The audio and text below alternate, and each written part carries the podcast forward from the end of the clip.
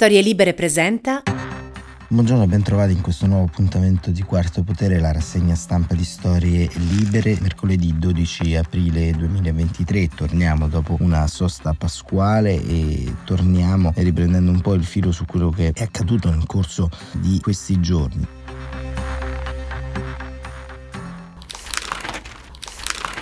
Tante polemiche differenti tra loro hanno investito il nostro paese, un po' la cronaca internazionale, mentre il governo nella giornata di ieri era alle prese con il DEF, con il documento economico e finanziario che ha creato qualche dibattito e lacerazione all'interno della maggioranza e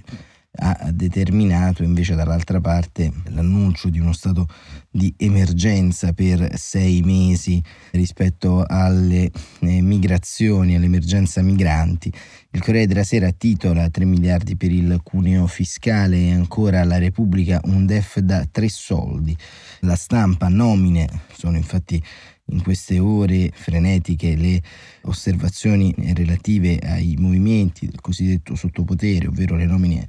delle società partecipate di Stato come Eni, Enel, Leonardo, Terna.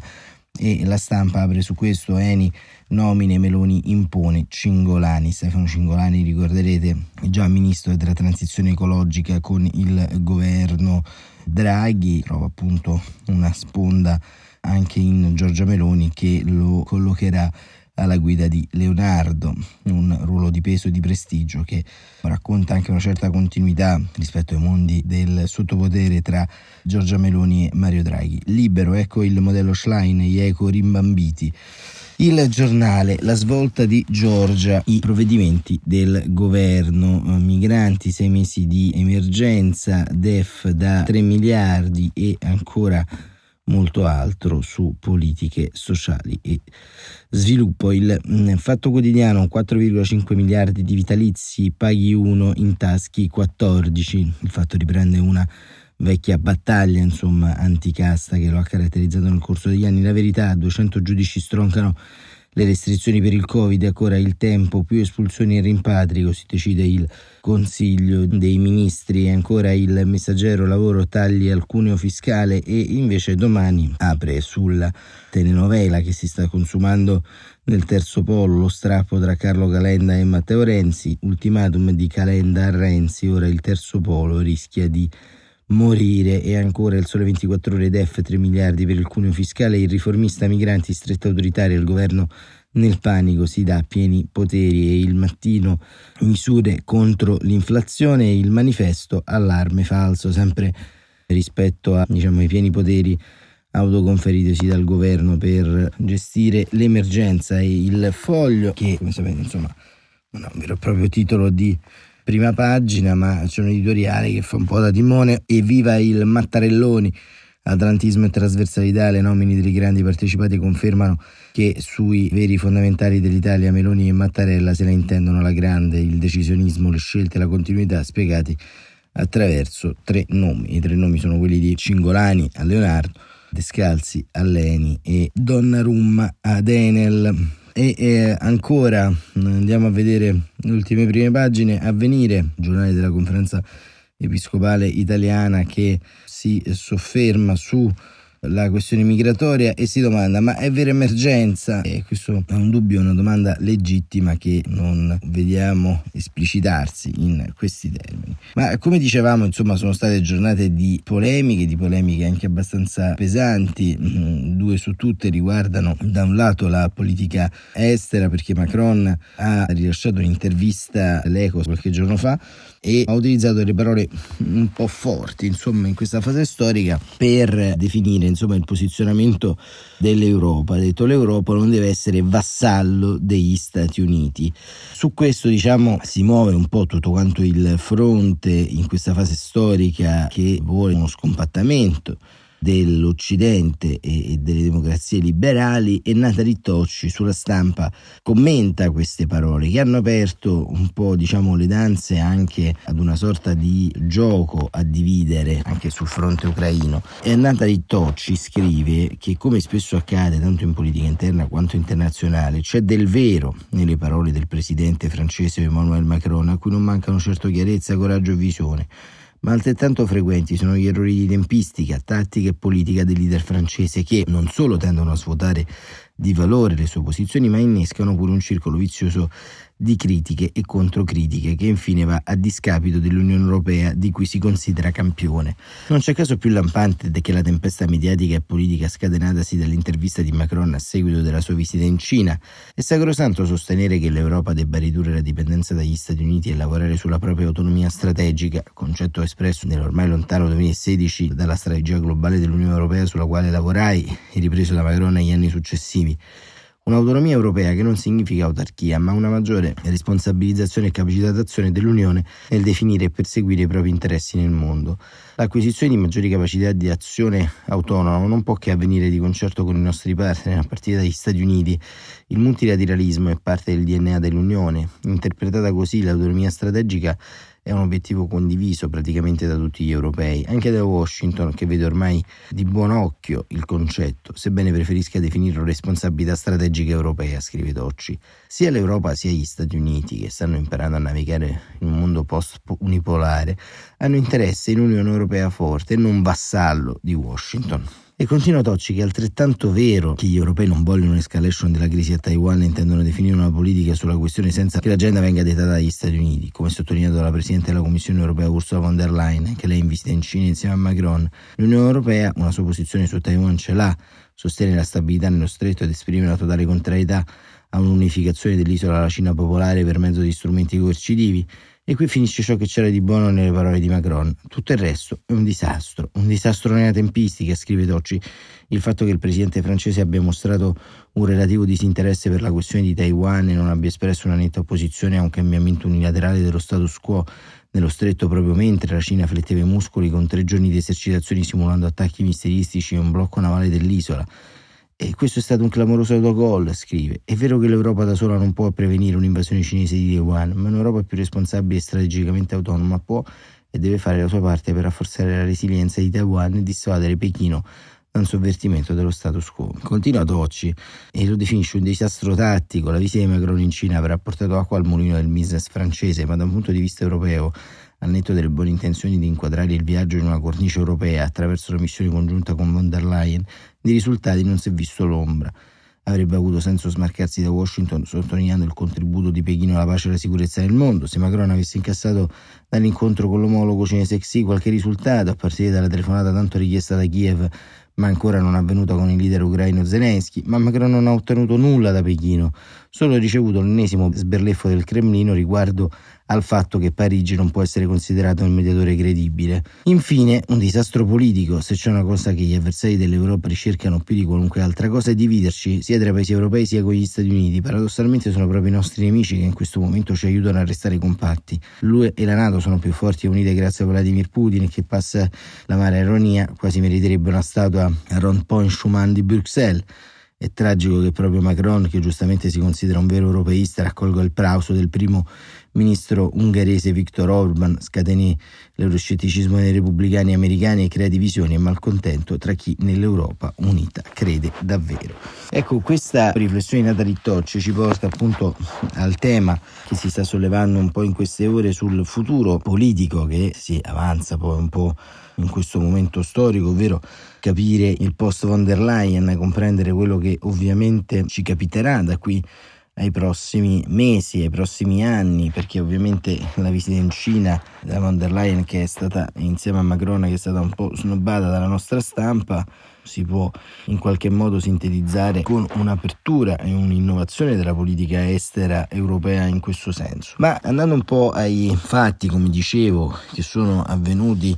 nell'arco della Santa Pasqua e giù di lì c'è stato alcuni avvenimenti più popolari che però ci raccontano il mondo in cui siamo un po' immersi. C'è stata la vicenda del piccolo Enea che è stato lasciato dalla madre all'interno di una culla termica nell'ospedale Mangiagalli di Milano. La direzione sanitaria ha ben pensato di raccontare questo avvenimento e di scatenare sui social una sorta di operazione di salvataggio da questa madre sciagurata che in qualche modo secondo alcuni avrebbe abbandonato questo figlio. E si sono mosse personalità eminentissime come Ezio Greggio raccontarci appunto di questa madre che sarebbe dovuta tornare indietro. Insomma una vicenda tutta molto italiana che racconta diciamo alcuni gradi di punti di non ritorno in tutto questo. Una madre che ovviamente lascia un figlio è una madre che ha difficoltà, fa una scelta, proprio perché diciamo, la maternità è un fatto principalmente delle donne, parlare di cosa fare degli uteri altrui è sempre un'operazione molto sgarbata e sgradevole, oltre che sottende un punto di non ritorno da un punto di vista politico. E Viola Ardone, sempre sulla stampa stamane, scrive un editoriale molto interessante dal titolo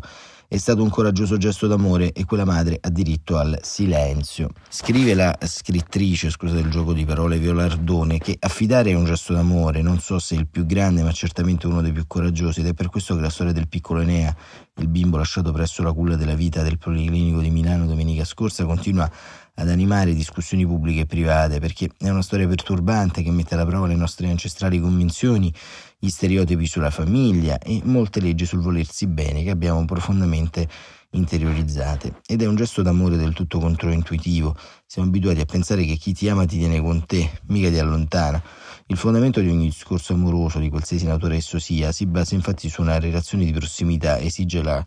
contiguità dei corpi, addirittura la decenza. Il suo simbolo è l'abbraccio, il suo logo uno spazio condiviso, il suo tempo è un tempo partecipato, scrive Ardone. Abbiamo tutti davanti agli occhi credenti o atei l'immagine simbiotica della Madonna ritratta insieme al bambino, immersi in una mandorla di luce dorata. Quello è il prototipo dell'amore materno, una rappresentazione archetipa della quale peraltro l'elemento paterno è assente come un dato secondario accessorio, almeno dal punto di vista iconografico, questo binonio, canonizzato da un'antichissima tradizione figurativa, viene incrinato dalla storia che negli ultimi giorni ha incuriosito molto, scandalizzato alcuni, fatto indignare altri. Non è giusto che una madre si separi dal bambino, è un'idea che addolora, che appare naturale, certamente lo è, ma nessun genitore affronterebbe questa separazione se non vi fosse, scrive Ardone, costretto dal bisogno da cause che non è tenuto a rendere pubbliche. Per questo non ha giustificazioni di, da fornire quella madre, né di ascoltare appelli accorati che certamente non fanno che aumentare il suo dolore. Il parto in anonimato è una possibilità prevista dallo Stato che decreta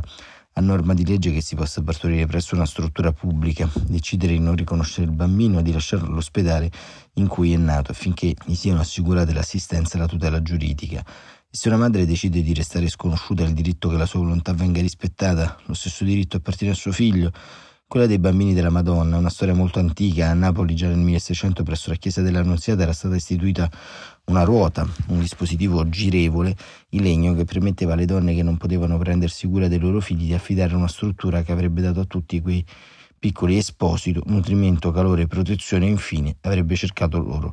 una famiglia. La storia, scrive Erdone, la leggenda e il mito sono pieni di bambini affidati alla solidarietà dagli sconosciuti nel tentativo di salvarli dalla miseria, dalla violenza, dalla guerra. Tra questi due gemellini figli di Rea Silvia, accoccolati in una cesta, consegnati alle acque del Tevere e salvati da una lupa che li allattava come se fossero suoi cuccioli. La storia è di invenzione, ma il senso è profondamente vero, come quello di ogni mito che ci racconta di un amore che va al di là del possesso, che sfida il canone della vicinanza in nome di quello della generosità. Quando penso a quello che sarei disposto a fare per il bene di mio figlio, mi viene in mente un'immagine che non scorderò più era l'agosto del 2021 e le truppe americane lasciavano l'Afghanistan dopo vent'anni abbandonando quel territorio in balia dei talebani. Stipati dietro a un muro sormontato da un filo spinato, le donne afghane sollevavano i loro figli appena nati e li facevano passare tra le braccia di mano in mano affinché fossero consegnati ai soldati in partenza. Portateli con voi, imploravano, salvate i nostri figli.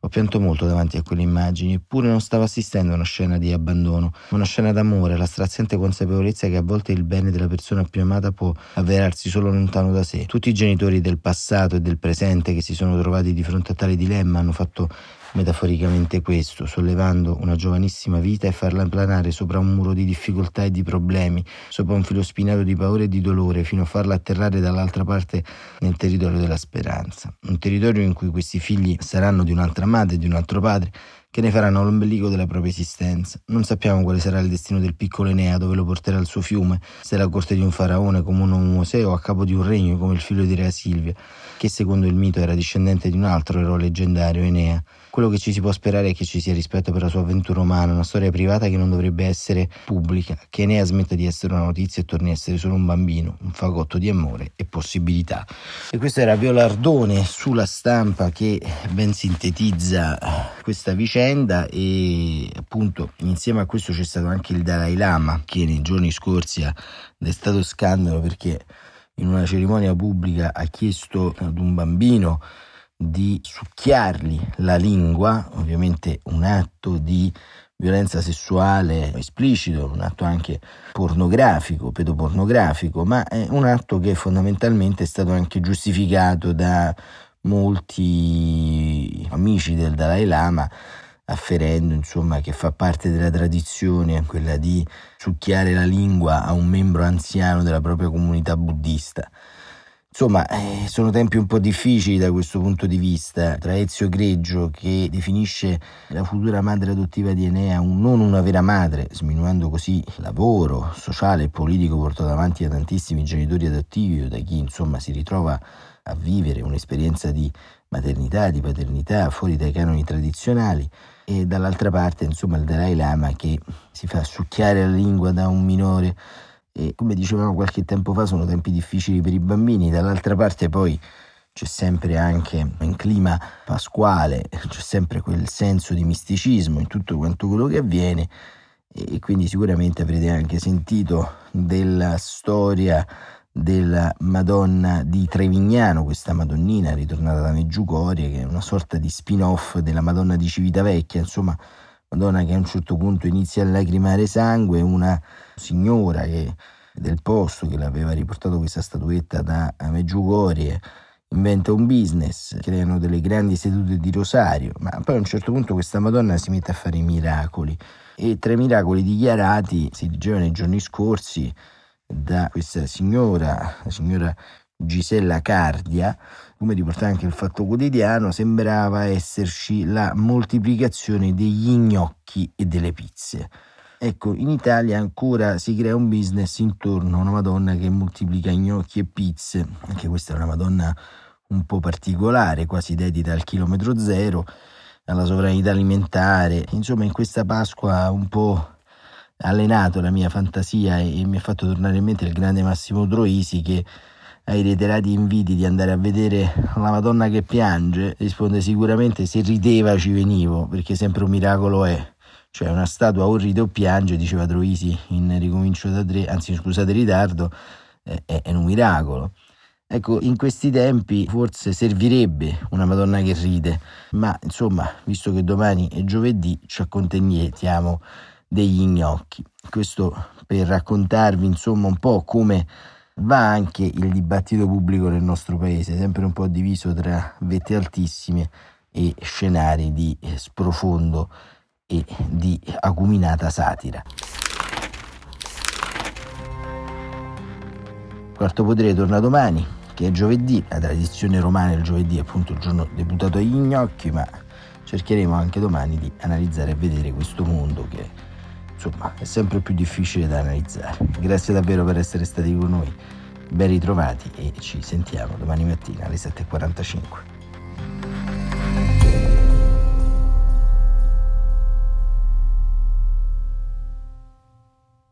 Una produzione storielibere.fm di Gianandrea Cerone e Rossana De Michele. Coordinamento editoriale Guido Guenci.